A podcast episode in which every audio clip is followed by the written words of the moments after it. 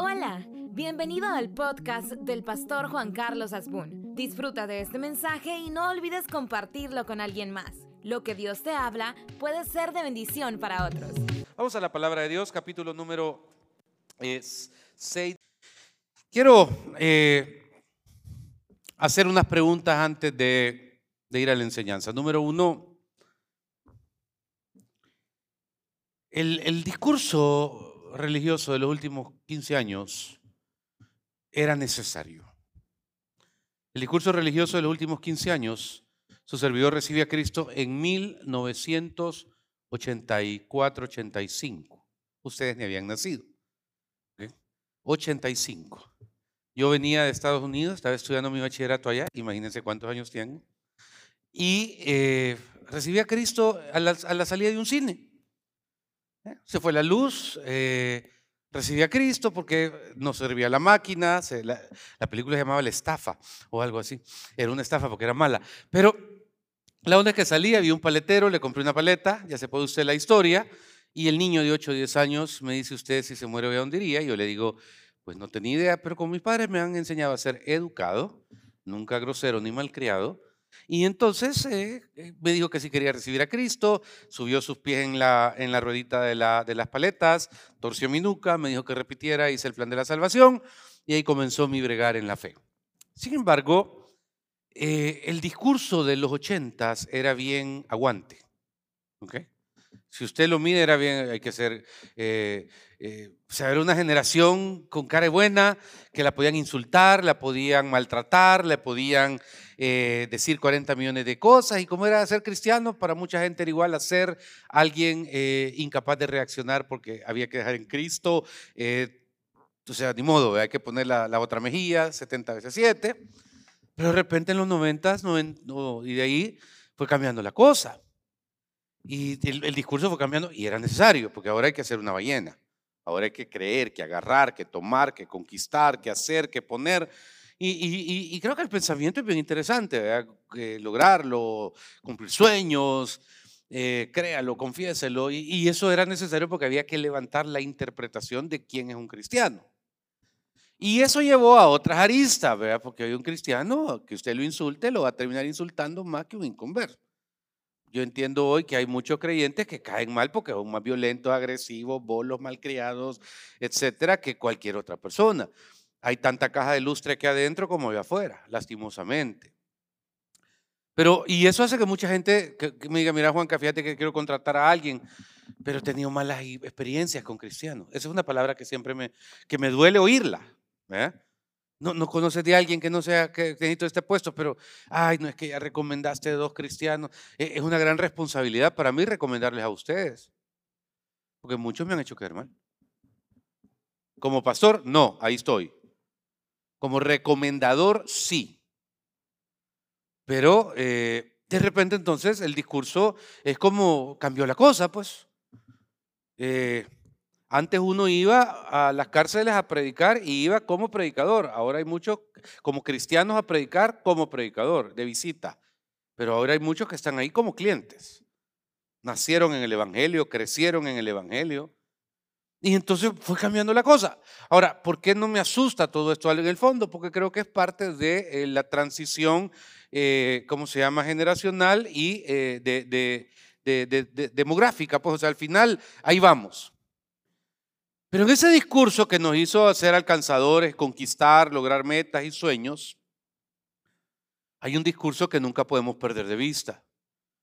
Aquí me la juego siempre porque hay veces predico creyendo que estoy predicando rojo y se me acerca alguien al final y me dice, mire, no me gustó porque es rosado o no me gustó porque es morado. Entonces hay veces me cuesta que me entiendan como mi cerebro entiende las cosas para que usted las entienda igual. Y trato de verdad de forzar a hacer estos mensajes porque cuando tengo que tocar aristas complicadas, créame que cada cabeza es un mundo. Pero de repente encuentro una iglesia que está en todos lados, ¿ok? Eh, si alguien quiere estudiar una iglesia cristiana, que venga a El Salvador, porque aquí no somos spots in the middle of a desert.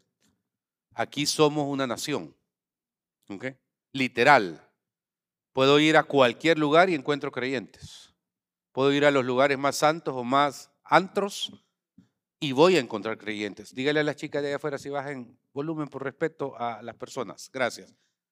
Las tres que están a la derecha que yo no alcanzo a ver, pero conozco sus voces. Y entonces, y entonces, eh, de repente es como, ok, está bien. A mí no me interesa ser un, ángel puesto en vitrina para que nadie me vea. Soy pasional, ¿ok? Me encanta el FAS, usted lo sabe. Eh, amo al Real Madrid. Eh, me gusta la música. o sea, ¿qué le puedo decir? Sin embargo, hay algo de lo cual quiero hablar que es predícate, predicador, pero también es para todos ustedes.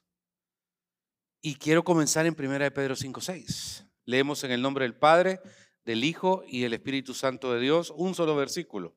Humillaos pues bajo la poderosa mano de Dios, para que Él os exalte cuando fuere tiempo. La palabra humillación no es, alcanzar, no es aguantar palos, ¿ok? La palabra humillación que está hablando aquí el apóstol es que de repente necesitamos, y le hablo a los más pensantes de este auditorio, a los que creen que se pueden todas las respuestas, a los que porque ya vivimos sentimos que nadie nos puede enseñar. ¿Ok? Les hablo a ustedes, me hablo yo. Porque humillar es estar dispuesto a tener la brecha o el espacio para que en algún momento de nuestra existencia humana entendamos quién es Dios, qué es Dios para nosotros y qué somos nosotros para Él.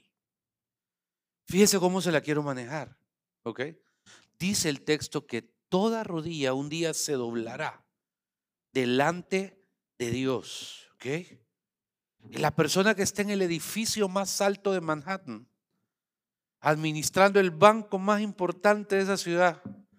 La persona que está, hermano, en, le puedo decir, en cualquier lugar. En, en la India, si usted quiere, allá sentado en una esquina. Y cualquier otra persona que esté en medio, todo mundo va a doblar un día rodillas delante de Dios. Entonces, la palabra humillaos no es tener cara de tonto. No es dejar de hacer lo que usted probablemente hace y es bueno porque ocupa sus dones para trabajar en eso. Es entender que yo necesito como individuo en algún momento de mi vida que me caiga el 20 y poder entregarme a Dios y poder humillarme delante de Dios, reconociendo, hermano, que sobre mi manera de vivir o de ser hay una fuerza superior que se llama Dios. Y entonces comienzo a entender la vida distinta. Pero de repente en esa humillación delante de Dios, encuentro algo que muchas personas no estamos interesadas en trabajar o manejar. Porque de repente decimos honrar, honro a Dios, pero a mí, solo a Él. Yo a Dios le creo. Es que usted no puede honrar a Dios si no aprende a honrar a alguien. Y aquí cometemos dos errores. Honramos demasiadas cosas o demasiada gente a nuestra manera y entonces damos un 1% a 100 gentes. ¿okay? Y no nos enfocamos en qué Dios quiere que hagamos, porque le doy 1% al vecino, 1% a mi esposa, 1% me entiende a, tal persona, a tal pastor, a tal amigo, a tal hermana. Y de repente, no, es que no estoy hablando que usted sea ameno, jovial, no, le estoy hablando de una palabra más importante, honra. La honra no se reparte. Honrarás al Señor tu Dios con todo tu corazón, con todas tus fuerzas y con toda tu alma. Dice amarás. Pero vamos a definir después esa palabra honra y cómo hace el punto. Honrarás a padre y madre porque es el primer mandamiento con promesa. Estoy cansado de ver niñas adultas o niños adultos que porque sus papás no fueron las mejores personas se expresan mal de los papás. Un día escuché algo que leí algo que me ofendió. Díganle a esa mujer que dice ser mi nana porque me parió, pone, que por favor, y comienza una mujer a insultar y, ay, chamaquita, pobrecita, te salaste hoy. Porque la Biblia no me obliga a amar a mis padres, porque el amor es algo espontáneo. La, la Biblia me ordena honrarlos. Punto. Honrar y amar no es lo mismo, ¿ok? Y entonces, de repente encontramos de que honramos a Dios, pero sin la capacidad de entender que Dios muchas veces llega a nuestra vida para que aprendamos a honrar a alguien. Y entonces nos mete en lugares que se llaman iglesias donde se desarrolla un criterio de comunidad. Porque yo no sé usted dónde vive, ni qué comió ayer, ni qué tomó anoche, ni qué hizo, ni qué va a hacer más tarde. O sea, realmente aquí es bien raro. O sea, si es que es una iglesia multi de socialización. Porque hemos querido hacerlo hay veces y no nos funciona. No nos funciona. O sea, quizás este es el método, es el modelo. O sea, quisiéramos decir, a las 3 de la tarde tenemos un convivio con un asado. No voy a decir aquí eh, carneada, por favor. Se dice asado. Y por favor, se lo pido, muestre, ¿verdad? O sea, decía mi abuelita, dice carneada, I'm sorry, ¿verdad? ni te saludo, decía mi abuelita. Si dice, eh, eh, es asado, ok, por favor. Y entonces, es que mi abuela era especial, hermano, no, no tiene idea de ella. Y entonces, no, no podemos. O se arruina la carne o nos peleamos. O sea, el, el modelo aquí es bien interesante, porque en el fondo es casi, venga, reciba, tenga ciertos niveles de interacción, pero allá afuera es donde usted tiene que desarrollar, eh, ¿cómo se llama? Lo que aprende, con su ejemplo o con su actitud. Y entonces, querida iglesia, eh, entramos en un punto donde el Espíritu Santo, a través de esa palabra, humillarnos, comienza a darnos cuenta, a, darse, a hacernos sentir que nosotros, a pesar de lo muy sabios que nos creamos, a pesar de lo muy capaces, con dones, con esas picardías maravillosas que la vida nos permite, nos enseña, míreme la nuca, por favor, a dejar de vernos en el espejo o dejar de ver lo que somos y torcer la nuca para comenzar a ver a Dios. Porque torcer, ajá, torcer, ¿ve? Crack. Porque comienzo a ver a Dios y entonces comienzo a entender a través de mi oído y de mi ojo que necesito lo que Él tiene para mi vida. ¿Está aquí, iglesia? Y muchas veces, hermano, esto nos tiene que llevar a estar dispuestos a permanecer en Dios, pero no a la manera de nosotros, porque todo el mundo cree en Dios. Tengo un par de amigos ateos, un ateo orgánico me dijo uno que era. Va, chivo, le dije yo, ok, está bien, en este mundo está bien. Pero, pero al final que créate orgánico o no, yo sé que en algún momento, por su experiencia de vida, decide no creer en eso. Pero nadie me puede venir a decir que la materia, el átomo, que el universo mismo, tengo, tengo astrónomos en la iglesia, no astrólogos, ¿ok? No, no dejo que salen ahí, no, astrónomos. Tengo dos aquí en la iglesia el doctor Arturo Argumedo es uno. Y Arturo es de aquello que va tres días a ver para ubicar dónde está la estrella, no sé qué, no sé qué. Y cuando yo le digo, explíqueme, o sea, es que, es que mire, por esto, lejos de, lejos de quitarme la idea de Dios, eso me acerca a entender que hay un Dios. Porque a, la manera nuestra todos podemos creer. Pero aquí no se trata de creer a mi manera, se trata de creer a la manera de Dios. Y, aquí es donde no nos podemos perder. Humillados pues. Y entonces, porque eso también tiene que, que, ser con negar mi verdad para argumentar al que le torcí la nuca que cuál es su verdad. Y entonces, hermano, estar dispuestos a, permanecer, no a la manera nuestra, sino a la manera de Dios, nos lleva en algún momento a tratar de ubicar que la escuela o la manera es servir a otros. Por eso, ¿se acuerda que hace un momento hablé de, de, honrar? Porque encuentro demasiado creyente que no honra nada, pero ama a Dios. Desde mi posición ahorita como pastor es bien fácil decir tienen que honrar a la autoridad. ¿Ok? Porque la autoridad espiritual que se supone es el pastor. Aunque en esta iglesia lo que tenemos son roles distintos, pero yo le huyo a esos altares de, 10 metros arriba para ver de la gente arriba para abajo. Aquí estamos así. me, explico, es bien importante definir esas cosas. Porque espiritualmente, aunque hay veces es complicado, pero el honrar autoridad, no solo espiritual, también es una responsabilidad del creyente. Por ejemplo, yo no soporto a alguien que vive hablando mal de su jefe. Yo le digo, ¿y por qué no renuncias? No porque lo necesito, pues sí, pero imagínate vivir hablando mal del que te firme el cheque. Me acuerdo de ese proverbio judío, ¿querés un día firmar los cheques? Sí, deja de hablar mal del que te firma los tuyos. Es un proverbio judío. Y es donde, hermano, uno dice, ok. Y hay veces la autoridad no es más sana que uno, es peor que uno. Y con esto no digo que no pueda haber un criterio de conversación o de interpretación, pero uno debería, en el nombre del Señor, saber qué es, por ejemplo, ese significado de honra. Le digo, yo sé que muchos de ustedes visitan 100 iglesias y créame, hay veces no me meto. Respeto. El lunes estoy en la iglesia tal, el martes estoy en la iglesia tal, el jueves estoy en la iglesia tal, el sábado estoy en la iglesia tal, el domingo tal. Pero solo te hago una pregunta de acuerdo a la manera de Dios. Definime cómo honras tu autoridad espiritual. Porque por tener 10 al final no tenés ni uno. Y te puedo decir así, jóvenes, honrar autoridad alrededor de una casa. Es cierto que la chiqui, la piqui, la miki, la kiki son personas maravillosas.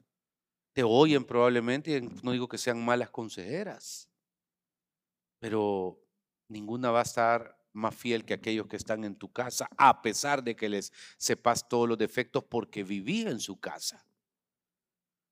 A no se los podés porque se ven de vez en cuando. Hablan del Johnny, del Miguel, del Willy, del, del Ricky, del Dicky, pero, pero en el fondo es bien superficial. Entonces pierdo, es que yo por mi amiga doy la vida, porque la Biblia dice en todo tiempo ame el amigo. Sí. Pero de repente encuentro que hay personas que Dios plantó para que yo honrara en mi vida y que literalmente las he hecho a un lado por darle esa situación a otro. Y no deberíamos, hermano, de dedicarle tiempo demasiado a quien no nos suma, a que nos, a menos que sea para bendecirlo, para ministrarlo. Pero ¿para qué le voy a dedicar tiempo a quien no me suma? ¿Ok? Me siento con una persona una hora y solo se queja de, A, se queja de B, de C, de E, de F, de G, de H, hasta la Z por tres. No me suma. Y ya le dije a esta persona que, que se replantee, pero siete reuniones con la misma que no te suma. Hay dos personajes en la Biblia, hermano, y quizá el énfasis de este mensaje primero es entender que Dios establece que en la vida tenemos que aprender a ser número uno y número veinte. Quizá me voy a quedar solo con esa enseñanza en esta mañana y probablemente el otro domingo la extendamos a otras áreas. Pero ayer, por ejemplo, ayer que fuimos a dar una vuelta con mi esposa y las niñas, aquí, ah, el pastor está al frente, sí es bonito andar de saco, no creas.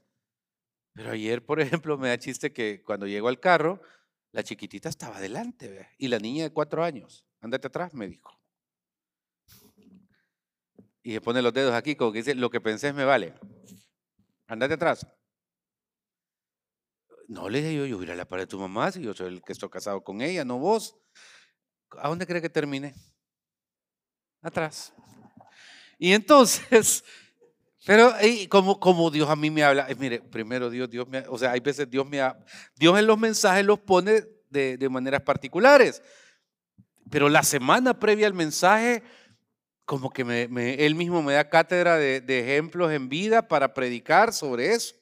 Y ayer cuando iba atrás enojado con la niña, me acordé que no vas a predicar mañana, que en la vida tienes que aprender a ser número uno y número veinte. Ok, número uno y número veinte. Quiero que vaya a jueces 9:45 al 55. Vamos a leer tres o cuatro reflexiones sobre esto. Jueces es un libro que está eh, al principio de la Biblia. Usted llega a Josué y después está jueces. Está bien cerquita. ¿Qué les parecería si traemos un día un estanque de Biblias aquí para que puedan ustedes adquirir. Vamos a buscar, oye, amén. Las dejamos, de, aquí teníamos un montón, usted entraba, las agarraba, las leía y cuando se iba las dejaba, pero por la pandemia y la manipulación de las cosas lo dejamos de hacer. Sin embargo, creo que ya es poco a poco de ir avanzando. ¿Qué dice jueces 9, 45 al 55? Leemos en el nombre del Padre, en el nombre del Hijo y en el nombre del Espíritu Santo. encontré dos palabras que me han encantado eh, alrededor de personas que, que saben ser número uno, número dos o número 20. Dice toda la porción. ¿Nueve qué le dije? 45. Y Abimelech peleó contra la ciudad todo aquel día y tomó la ciudad y mató al pueblo que en ella estaba y asolóse la ciudad y, le sembró de sal, y la sembró de sal. Cuando oyeron que todos los que estaban en la torre de Siquem se metieron en la fortaleza del templo de Dios del dios Berit. ¿Quién era Abimelech? Un rey de Israel. Perverso, por cierto. Había matado a todos los hermanos, había hecho 40 mil cosas. Era, era villano favorito, era un grupo. Y fue dado aviso a Abimelech de que estaban reunidos todos los hombres de la torre de Siquem. Entonces subió Abimelech al monte de Salmón y él y toda la gente que con él estaba, y tomó Abimelech una hacha en su mano, cortó una rama de los árboles, levantándola, se la puso en sobre sus hombros, diciendo al pueblo que estaba con él, lo que me habéis visto hacer, apresurados a hacerlo como yo. Y todo el pueblo cortó también cada uno su rama y siguieron a Abimelech y le pusieron junto a la fortaleza y prendieron fuego con ella a la fortaleza, de modo que todo lo de la torre de Siquem murieron como unos mil hombres y mujeres. Después Abimelech se fue a Tebes y puso sitio en Tebes y la tomó. En medio de aquella ciudad había una torre fortificada, la cual se retiraron todos los hombres y las mujeres y todos los señores de la ciudad, y cuando cerraron tras sí las puertas se subieron al techo de la torre. Y vino Abimelech a la torre y combatiéndola, llegó hasta la puerta de la torre para prenderle fuego. Pero vea qué interesante el 53. Mas una mujer dejó caer un pedazo de una rueda de molino sobre la cabeza de Abimelech y le rompió el cráneo. Entonces llamó apresuradamente a su escudero y le dijo, saca tu espada y mátame, para que no se diga de mí, una mujer lo mató. Y su escudero lo atravesó y murió. Es la primera vez en la Biblia que aparece una palabra, escudero. La palabra escudero también se usa en la Biblia, otra palabra interesante, paje de armas función de un escudero o un paje de armas. Aquella persona que existe alrededor de otra y que se encarga A de cuidarlo, B de protegerlo, C de proveerle, D de vez en cuando quizás de ayudarle con consejos, pero está a la par. Este es un caso interesante. Este, un tipo hipermachista, obviamente. Está ahí, ya había tenido una conquista, había tenido otra. Y me imagino que las torres no eran de, no eran de 200 metros, pues debió haber sido unos 15, 20 metros. O sea, alcanzaba a ver quién estaba allá y ve una señora que agarra una piedra de molino, lo que fuera, rueda de molino, lo ve allá abajo y dice, espérame aquí, calculo, calculo, plum, se la deja ir, pla, le cae, como que eso le cayera a usted ahorita, mire, pero Dios, Dios guarde que no será así. Y entonces, y entonces entonces, eh, le dice, mira, para que los libros de historia no digan, y siempre lo dicen, fíjese, y murió Abimelech en victoria, tal, no, no, tenía que mencionarlo, o sea, que al final no se le hizo. Pero, ¿qué es la decisión del paje de armas? Atravesarme. Y la orden es que lo mate y lo mata. Pero la quiero comparar, hermano, con Primera de Crónicas 10, 4 y 5. Primera de Crónicas 10, 4 y 5, si usted me lo permite. ¿Por qué?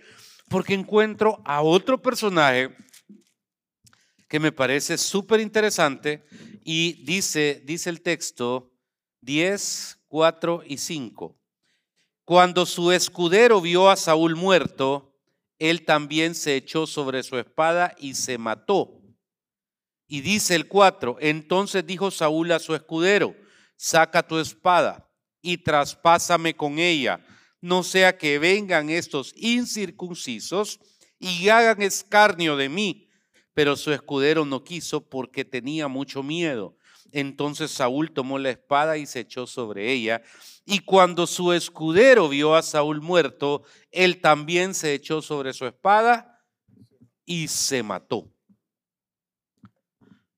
Misma profesión, el hombre a la par de otra persona, cuidándolo, guardándolo, bendiciéndolo, pero uno ante la misma petición hacen lo contrario que el otro hizo. Ok. Esto me encanta a mí de la Biblia, que la Biblia es una muestra maravillosa de una interpretación y plenitud alrededor de las cosas que debemos hacer. Y cuando dice la palabra miedo, no es miedo de, fear, sino que eh, en el original yar o yarre, como se escribiría en castellano, en arameo es respeto, es honra.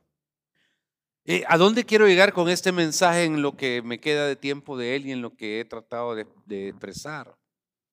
Que encuentro muchos cristianos que saben mucha Biblia pero no honran a nadie. ¿Ok? No, no, no honran a nadie. ¿Por qué? Porque sienten que eso los, eh, los baja de categoría. Que todo el mundo quiere ser el number one. Pero, pero ¿a quién honro? ¿Honro a Dios de palabra o de acción? Y en la práctica, ¿a quién honro? ¿De quién soy escudero? Es la pregunta. ¿De quién soy paje de armas? Porque, porque el otro que, que menciono, bueno, hay un escudero que no lo voy a mencionar, que es Jonatán.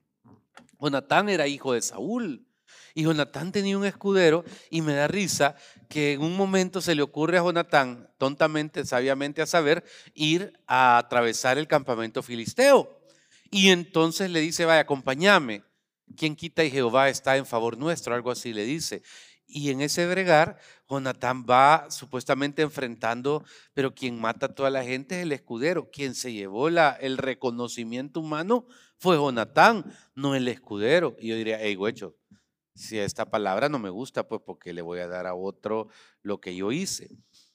Siempre he dicho, por ejemplo, que un pastor eh, en los últimos años eh, se nos vendió en las escuelas pastorales que teníamos que ser los centros delanteros.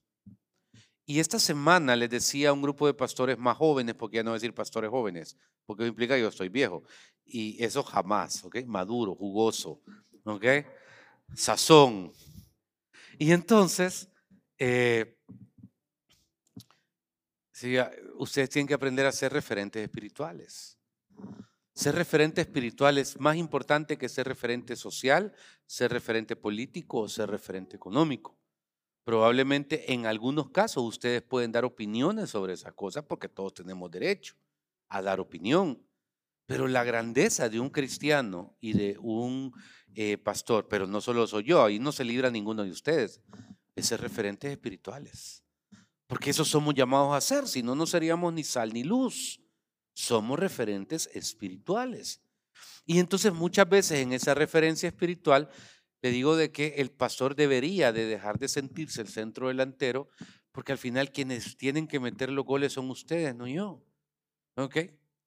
¿Qué es un pastor? El técnico, si usted quiere, ¿va? El, el carleto, pero no, no otro. Y, y, acá es cuán importante cuando uno trata de entender esto, porque igual probablemente usted, padre, si usted tiene hijos mayores, yo oigo como los papás adultos se, jactan de sus hijos, que mi hijo es brillante, que mi hijo es genial, que mi hija es espectacular. Qué bueno, digo yo. No, no oigo un hijo que diga, eh, un padre que diga, ya es que mi hijo es una desgracia, mi hijo es una tragedia, mi, mi hijo es un vago. No, es bonito oír decir, mi hijo está trabajando, mi hija se esfuerza, mi hijo vive en tal país, mi hija está haciendo lo otro. Y entonces, pero, pero claro, a la que se toma la foto y la que aparece allá es ella. Pero a saber cuántas tarjetas topaste para pagarle la universidad. A ver qué esfuerzos no hiciste. ¿Cuántas veces empeñaste la misma casa? Fuiste a dejar algún monte de piedad. Algunos no saben qué es un monte de piedad. Un anillo. Y entonces ahí está, no, yo soy la profesional y tengo un MBI, MIB, MCV, MTI, MND, o sea, todos tienen esas cosas, ¿verdad? E, e, etcétera. Pero atrás de esos 40 títulos de la LIC o del LIC o del DOC o de la DOC, hay una señora y un señor que a ver cuántas veces tenés hambre. No, no tengo para que comiera. ¿Okay? En tercer grado, donde ya no se acuerdan A saber con qué sacrificio fue a la librería del pueblo a empeñar los libros. ¿Ok? Y entonces eso quiere decir muchas veces dejar pasar el reconocimiento para que otro lo haga. Eso, eso ya nos enseña. Y hay un caso último que quiero mencionarle que está en primer libro de Samuel, capítulo 16. Búsquelo, por favor. Primer libro de Samuel, capítulo 16. El rey David. Porque el rey David, mi querida iglesia, antes de ser rey, que, créame que es difícil para los que viven en una democracia entender una monarquía. Nos cuesta. Y tiene una razón de ser. Cuando alguien dice, yo detesto las monarquías, no las entendés, chero. Tenés que entenderlas, tenés que entender eh, la complejidad que hay y, cómo se dignifica la imagen de rey. Es más, el reino de los cielos no es la democracia de los cielos. El estado final de todo lo creado será con la elección de un presidente. No, la elección de un rey, Jesús. Rey de reyes, Señor de señores.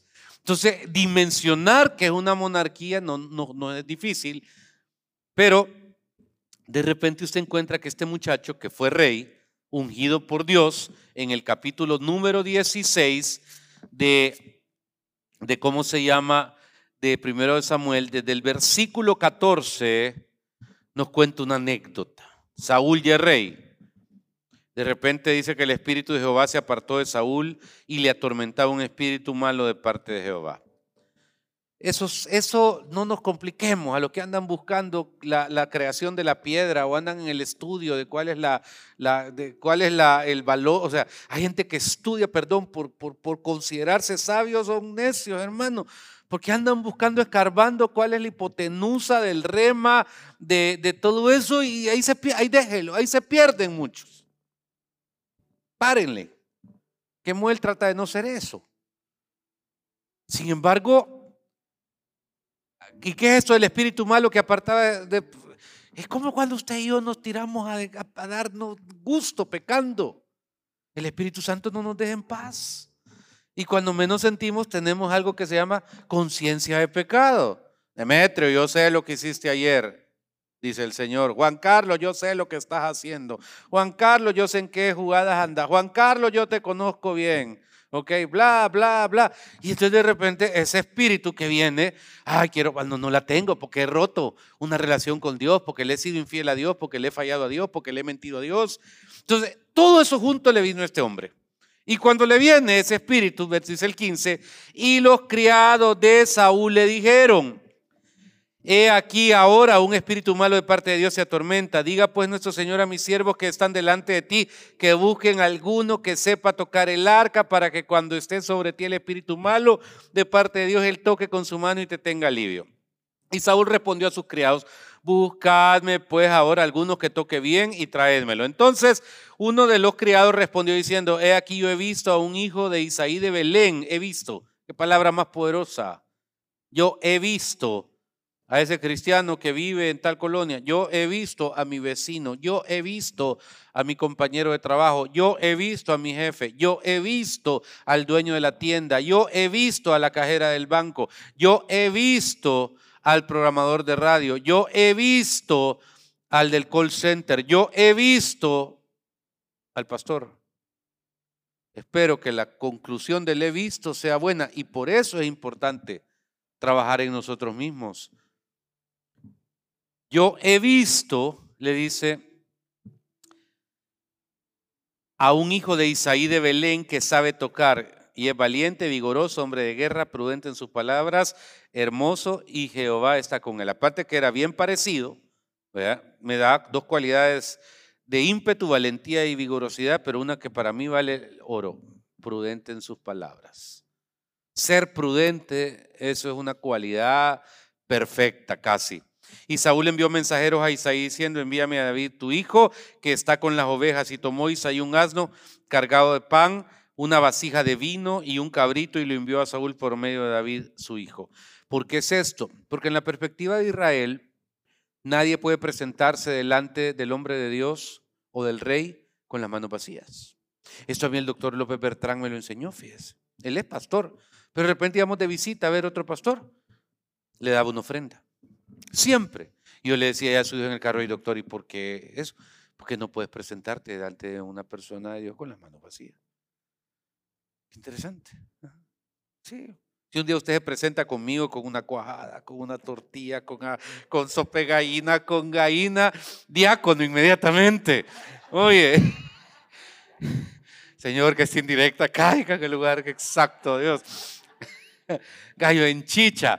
Y entonces, pero volviendo, esto, habla muy bien de la casa de David, que honraba la dignidad del soberano. Pero luego, mi querida iglesia, cuando llega David, dice el versículo, hermano, eh, viniendo David a Saúl, versículo 21, y viniendo David a Saúl, estuvo delante de él y le, él le amó mucho y le hizo su paje de... Ok, esto es bien importante, porque le hizo su escudero. David antes de ser rey, sin oler que iba a ser rey, fue paje de armas del otro. ¿Y qué quiere decir que fue paje de armas? Ah, voy con la primera. Le sabía todas sus movidas. Todas. Las personas que trabajan a la par tuya saben más de vos de lo que vos crees que saben. Saben más tu mujer, que tu mujer o que tu marido, quien trabaja a la par tuya de vos. Y si usted trabaja a la par de alguien, usted sabe que sabe lo que sabe. ¿Ok? ¿Y qué pasó cuando le, hizo su, hizo su paje de armas? Después de una ruptura. Y esto es bien importante, iglesia. Porque David pudo haber soltado la sopa en un momento de, de cantar la de Ana Gabriel. ¿Ok? Esa es una hermana, hermano, no se preocupen. Oye, esa es una sierva, ¿eh? hermana Ana Gabriel se llama, pero esa no la conocen, tiene un ministerio profético en México. Y entonces, y entonces, no, se fue tragando, se fue tragando. Y hubo dos oportunidades donde él pudo haber matado a Saúl. En la Biblia, cuando alguien hace sus necesidades fisiológicas, se llama cubrirse los pies. Y fue y cubrió sus pies. ¿Qué quiere decir eso? Que fue y como andan un gabán, se agachaba, cubría sus pies y hacía lo que pues todos hacemos. En una ocasión en la zona de Engadi, si usted un día va conmigo a Israel, vamos a ir ahí, el lugar, hay unas cuevas en lo alto del cerro. Entonces Saúl tenía ganas de cubrirse los pies, entonces fue a cubrirse los pies ahí. Lo que no sabía es que ahí estaba escondido David. Y en un momento determinado dice que la palabra, los que estaban con él dijeron, ¿cómo te ama Dios? Te lo puso aquí, mira, aquí te lo puso. Este es el momento, dale jaque, ya estuvo, se acabó. No le dijo, porque yo no voy a levantar mi mano contra un ungido de Jehová. Y entonces le cortó un pedacito del vestido y a cuando estaba lejos le dijo, rey, para que veas que te quiero y soy yo, que no sé qué, aquí está, mírate tú y no lo hice. Sabía todo lo de Saúl, nunca abrió la boca. Porque si lo hacía, iba a interrumpir su destino y estaba destinado a ser rey de Israel. Años después, un ciego, gritando en la calle cuando iba pasando un señor que decía que era el Mesías, le comenzó a decir, Jesús, hijo de, ten misericordia. El trono de Jesús le llaman el trono de David. Y todas esas cosas tenían que ser sostenidas. ¿Por qué? Hermano, la casa de David. Tenían que ser sostenidas. ¿Por qué? Porque cuando le tocó ser paje de armas, hizo lo que le tocaba hacer. Cuando le tocó ser escudero de alguien, hizo lo que tenía que hacer. Y termino mi enseñanza con tres preguntas. Con dos realmente. ¿Eres escudero o paje de armas de alguien? Difíciles. Gracias por ser parte de este podcast. Si este mensaje te gustó, lo puedes compartir en tus redes sociales y suscribirte. Dios te bendiga.